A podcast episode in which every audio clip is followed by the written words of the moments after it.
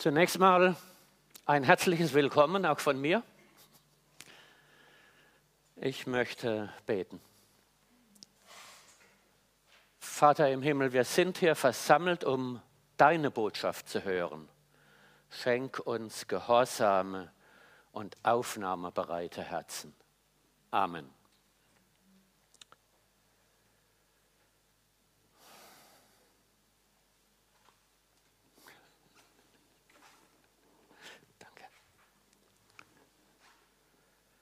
Liebe Gemeinde, allenthalben hören und lesen wir, dass den Kirchen ihre Mitglieder in Scharen abhanden kommen. Bestimmt kennt auch so gut wie jeder von uns Menschen, die teilweise schon lange mit Kirche nichts mehr oder nichts zu tun haben wollen. Und angesichts vielerlei Skandalen ist das für mich irgendwie auch durchaus nachvollziehbar. Im Gespräch mit vielen dieser Leute stellt sich dann allerdings oft heraus, dass sie durchaus ethisch hohe Maßstäbe ansetzen.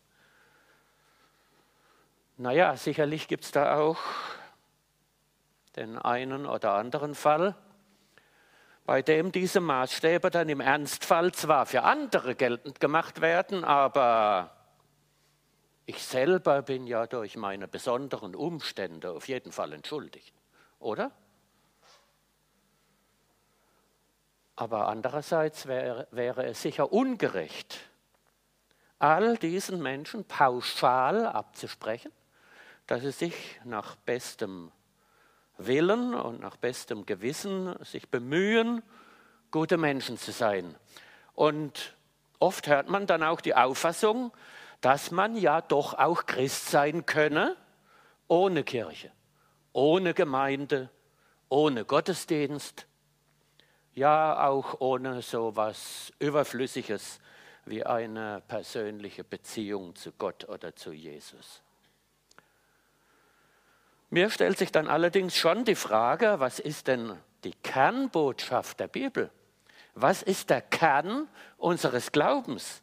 Geht es da wirklich um unser, um mein sich anstrengen, um mein sich bemühen? Paulus hat es in der Einleitung des Römerbriefes so beschrieben. Ich will euch aber nicht verschweigen, Brüder und Schwestern, dass ich mir oft vorgenommen habe, zu euch zu kommen, wurde aber bisher gehindert, damit ich auch unter euch Frucht schaffe, wie unter anderen Heiden, Griechen und Nicht-Griechen, Weisen und Nicht-Weisen bin ich es schuldig. Okay, da fehlt auf der Folie was, ich lese es. Darum, so viel an mir liegt, bin ich willens, auch euch in Rom das Evangelium zu predigen. Denn ich schäme mich des Evangeliums nicht. Denn es ist eine Kraft Gottes, die selig macht alle, die glauben. Die Juden zuerst und ebenso die Griechen. Denn darin wird offenbart die Gerechtigkeit, die vor Gott gilt, welche kommt aus Glauben in Glauben, wie geschrieben steht, der Gerechte wird aus Glauben leben. Aus diesem Abschnitt sind mir drei Punkte wichtig geworden. Zunächst mal, das Evangelium ist eine Kraft Gottes. Angesichts dessen, was ich vorhin beschrieben habe, drängt sich ja gewissermaßen die Frage auf, ob denn das Evangelium seine Kraft verloren hat. 2022 waren erstmals weniger als 50 Prozent der Bevölkerung Mitglied einer der beiden großen Kirchen in Deutschland. Wenn man sich das allerdings global anschaut, dann ergibt sich ein ganz anderes Bild. Von einem Niedergang des Christentums kann definitiv nicht die Rede sein. In Afrika und Südamerika etwa gewinnen vor allem pfingstlich charismatisch geprägte Kirchen jedes Jahr jede Menge neue Mitglieder hinzu. Aus der islamischen Welt hören wir davon, wie Menschen im Traum Jesus begegnen und sich trotz großer Probleme, oft gerade auch mit ihrer eigenen Familie, ihm zuwenden. Es zeigt sich allein schon an diesen Beispielen, dass die Zusage des aktuellen Wochenspruchs aus dem Lukasevangelium in Erfüllung geht. Dort heißt es, es werden kommen von Osten und von Westen, von Norden und von Süden die zu Tisch sitzen werden im Reich Gottes. Ich denke, anstatt in das Klagelied über den Niedergang einzustimmen, lohnt es sich eher, sich das mal näher anzuschauen. Was zeichnet eigentlich wachsende Kirchen aus? Und die gibt es ja in dieser Welt. Da ist erstens mal ein klares Bekenntnis zu Jesus Christus, zu seiner zur Kreuzigung und Auferstehung. Und oft auch die Bereitschaft, ohne Angst vor Nachteilen und Verfolgung, den Glauben zu bekennen. Das geht bis dahin, dass Menschen um ihres Glaubens, um Jesus willen, ihre Heimat verlassen müssen, weil selbst die eigene Familie ihnen nach dem Leben trachtet. Es wird jedenfalls deutlich, wie wichtig es ist, die Botschaft vom Kreuz nicht zu verschweigen.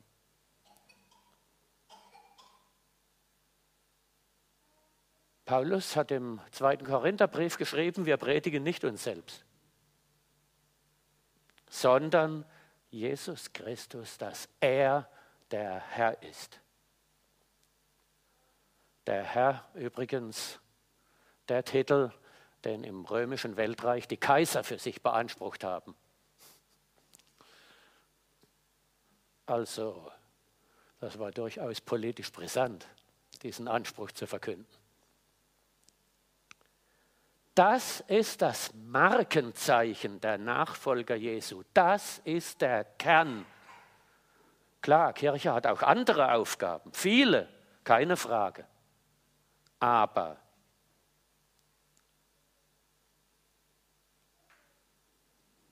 Wenn Jesus nicht im Mittelpunkt, nicht im Zentrum steht, dann hört Kirche auf, Kirche zu sein.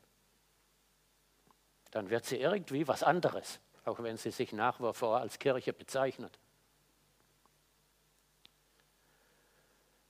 Schauen wir da bitte aber auch auf, kritisch auf den eigenen Lebensvollzug, den eigenen Lebenswandel, wie man früher wohl gesagt hätte.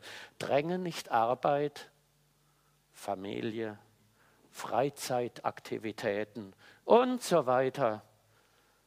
Nur allzu oft und allzu leicht stille Zeit, Hauskreis, Bibellesen, Gottesdienstbesuch, ja die persönliche Beziehung zu Jesus an den Rand.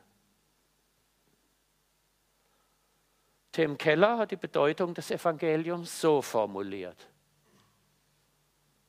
Du bist sündiger und fehlerhafter, als du je zu glauben wagtest. Aber in Christus zugleich geliebter und angenommener, als du je zu hoffen gewagt hast. Das heißt, wenn er dich anschaut, wenn Gott wenn Jesus dich anschaut, dann nicht mit den Augen des Kritikers, der nur auf einen Fehler lauert, um dich niedermachen zu können. Er schaut dich mit liebenden Augen an, wie eine Mutter ihr Neugeborenes anschaut. Für sie ist dies das schönste Kind der Welt. Nicht wahr, ihr Mütter unter uns? So so sieht Jesus dich an. Die Botschaft von Christus ist die Kraft Gottes. Das Evangelium Jesu Christi enthält die Auferstehungskraft, mit der Gott Jesus von den Toten auferweckt hat. Eine Kraft, die in jedem lebt, der an Jesus glaubt. Bei diesem Evangelium geht es nicht zuerst um Moral. Es ist auch kein Weg zur Selbsterlösung. Und die zehn Tipps, um in den Himmel zu kommen, die kriegen wir von Jesus auch nicht. Er sagt uns noch nicht mal, was wir tun müssen, was wir tun müssen. Das sagt er nicht. Ja, doch auch, aber das ist, ist für ihn gar nicht so wichtig. Das ist im Glauben gar nicht so wichtig, was ich tun muss, um vor Gott gerecht zu werden, um vor Gott gerecht zu sein, sondern er bringt die gute Nachricht, dass er schon alles getan hat. Und das, was ich dann tue, tue ich nicht, um mir den Himmel zu verdienen, sondern weil ich ihn habe. Aus Dankbarkeit. Genau deshalb ist diese Botschaft auch so wichtig und so anstößig. Welch ein Kontrollverlust, wenn ich nichts tun kann sondern ganz und gar auf das an, ab, angewiesen bin und abhängig bin von dem, was ein anderer tut bzw. getan hat. Welch ein Kontrollverlust. Das geht dem natürlichen Menschen. Sowas von gegen den Strich. Da empört sich alles in mir. Ich bin doch gerecht, ich mühe mich doch ab, ich tue doch alles, um ein guter Mensch zu sein. Mehr geht doch gar nicht. Mag sein, sagt mir das Evangelium, aber vor Gott reicht das nicht. Seine Maßstäbe sind andere. Im ersten Korintherbrief ist davon die Rede, dass die Botschaft vom Kreuz für die gläubigen Juden ein Ärgernis und für die heidnischen Griechen eine Torheit war. Vielleicht wird man heute eher sagen, eine Dummheit. Das war damals so und es ist heute nicht anders. Gleichwohl gilt das Angebot Jesu, siehe, ich stehe vor der Tür und klopfe an. Wenn jemand meine Stimme hören wird und die Tür auftun, zu dem werde ich hineingehen und das Abendmahl mit ihm halten und er mit mir. Also, es gilt, die Herzenstür für Jesus aufzutun und dann die Erfahrung mit ihm zu machen, dass sein Evangelium wirklich die Gotteskraft ist, von der Paulus schreibt.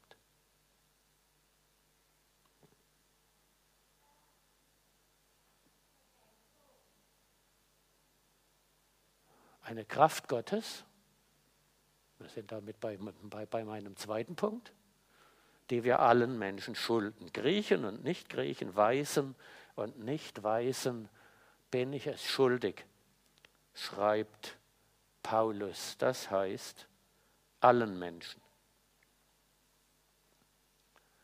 Paulus hat keinen Kredit aufgenommen, den er zurückzuzahlen schuldig wäre. Er hat auch keine moralische Schuld auf sich geladen, sondern er hat etwas empfangen, nämlich das Evangelium. Verbunden mit dem Auftrag, es weiterzugeben. Angenommen, meine Frau gibt mir 100 Euro mit dem Auftrag, diese 100 Euro an eine bestimmte Person weiterzugeben, zum Beispiel an den Johannes. Dann bin ich es doch sowohl meiner Frau als auch dem Johannes schuldig, diese 100 Euro auszuhändigen, so bald wie möglich, oder? Also, wenn ich die einfach in meinem Geldbeutel lasse und so tue, als ob nichts wäre, da würde ich mich irgendwie unwohl fühlen damit. Genau das meint Paulus hier. Gott hat ihm das Evangelium anvertraut, nicht damit er es für sich selber behält. Stichwort, Religion ist doch Privatsache. sondern er hat das Evangelium empfangen, damit er es weitergibt. Griechen und Nicht-Griechen. Weise und Nicht-Weise. Also weder ethnische Herkunft noch soziales Milieu oder Bildungsgrad spielen hier eine Rolle. Die gute Nachricht Gottes durchbricht alle menschlichen Grenzen. Sie gilt Juden und Heiden, sie gilt Russen und Ukrainern, sie gilt Menschen aus Südamerika und aus Nordamerika, Stichwort Grenze zwischen Mexiko und USA. Sie gilt Leuten, die im Villenviertel wohnen und auch denen im sozialen Brennpunkt. Das Reich Gottes steht allen Menschen offen. Jesus lädt ein. Er will unser Leben heil machen. Er selber geht den ersten Schritt und reinigt uns von unserer Schuld, von all dem Dreck, der sich in meinem Leben angesammelt hat.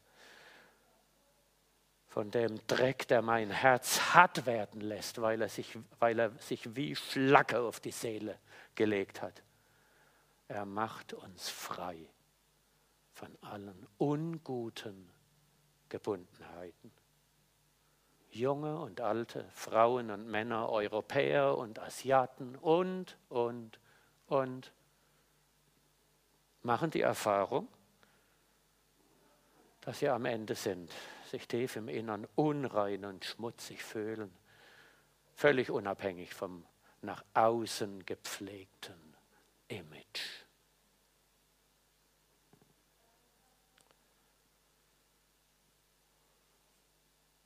Deshalb ist Paulus das Evangelium Gottes allen schuldig. Deshalb sind auch wir es allen schuldig. Und letztlich sind wir es Jesus schuldig. Denn es ist sein Evangelium, das uns geschenkt wurde, damit wir es weitergeben. Paulus will deswegen unbedingt nach Rom und von dort weiter nach Spanien reisen. Tarsis steht in, in manchen Bibelübersetzungen drin. Äh, da hat man halt einfach das griechische Wort da mehr oder weniger übernommen. Tarsis war die damalige Bezeichnung für das Land, das wir heute unter dem Namen Spanien kennen.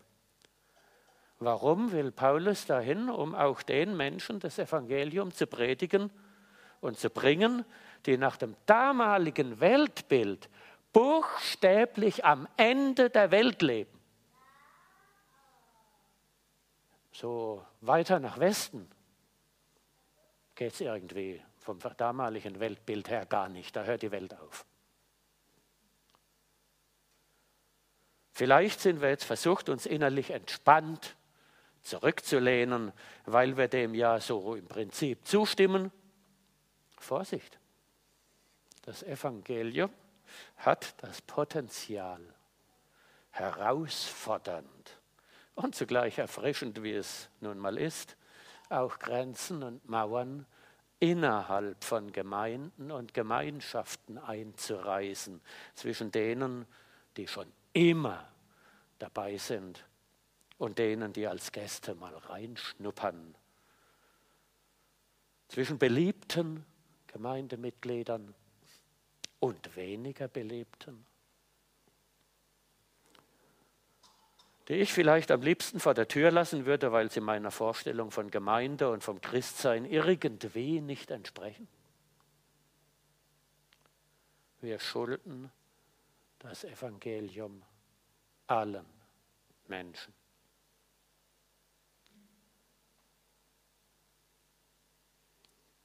Es gibt da eine Geschichte im Talmud, da wurde ein Rabbi mal gefragt von seinen Jüngern, woran kann man denn eigentlich unterscheiden, dass die Nacht aufgehört hat und der Tag begonnen?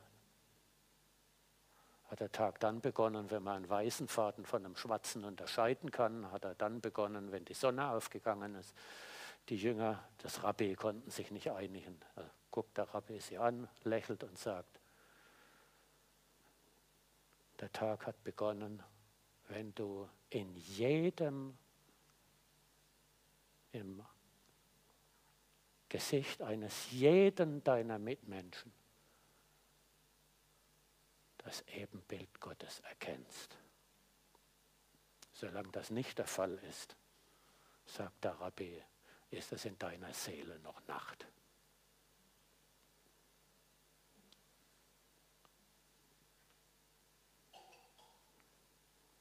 Tja, zum Zweck.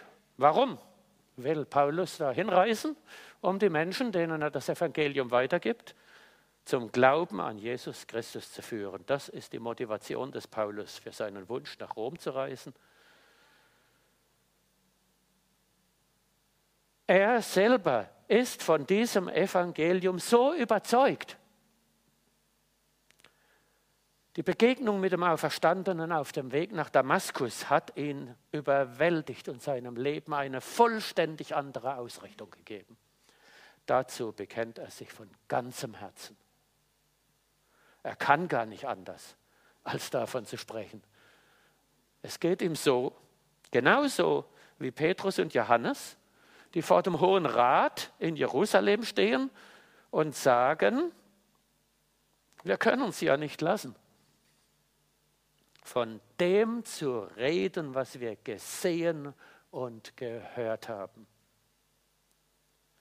was ich selber als tragfähig erlebe in der Beziehung zu Jesus Christus, das will ich doch auch anderen weitergeben. Weil ich das Gute nicht für mich allein behalten kann, Jesus Christus zu bekennen, ist ein Akt der Nächstenliebe. Das Evangelium nicht weiterzugeben, wäre unterlassene Hilfeleistung.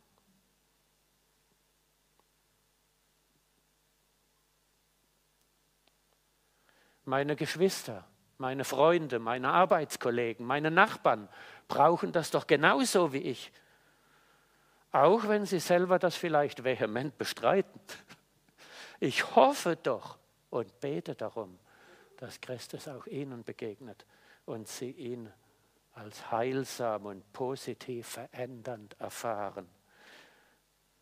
Wie können wir denn einladend von unserem Glauben an Jesus sprechen. Sicher nicht überheblich, aufdringlich, bedrängend, aber das eigene Erleben, die eigene Erfahrung bezeugend. Unsere Umgebung mag der Meinung sein, dass man sich für solchen Kinderglauben schämen muss. Paulus kennt diese Auffassung auch. Aber er schämt sich nicht des Evangeliums. Und indem wir so leben, dass die Veränderung, die wir selber erfahren haben, in unserem Leben sichtbar wird, brauchen wir uns doch auch nicht zu schämen. Damit es hier kein Missverständnis gibt. Es kann nicht sein, dass wir jetzt unseren Mitmenschen gegenüber die sündlosen Heiligen mimen. Die sind wir nicht. Wir sind Sünder, die der Gnade Gottes begegnet sind.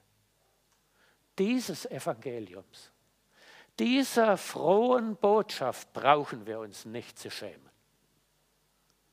Amen.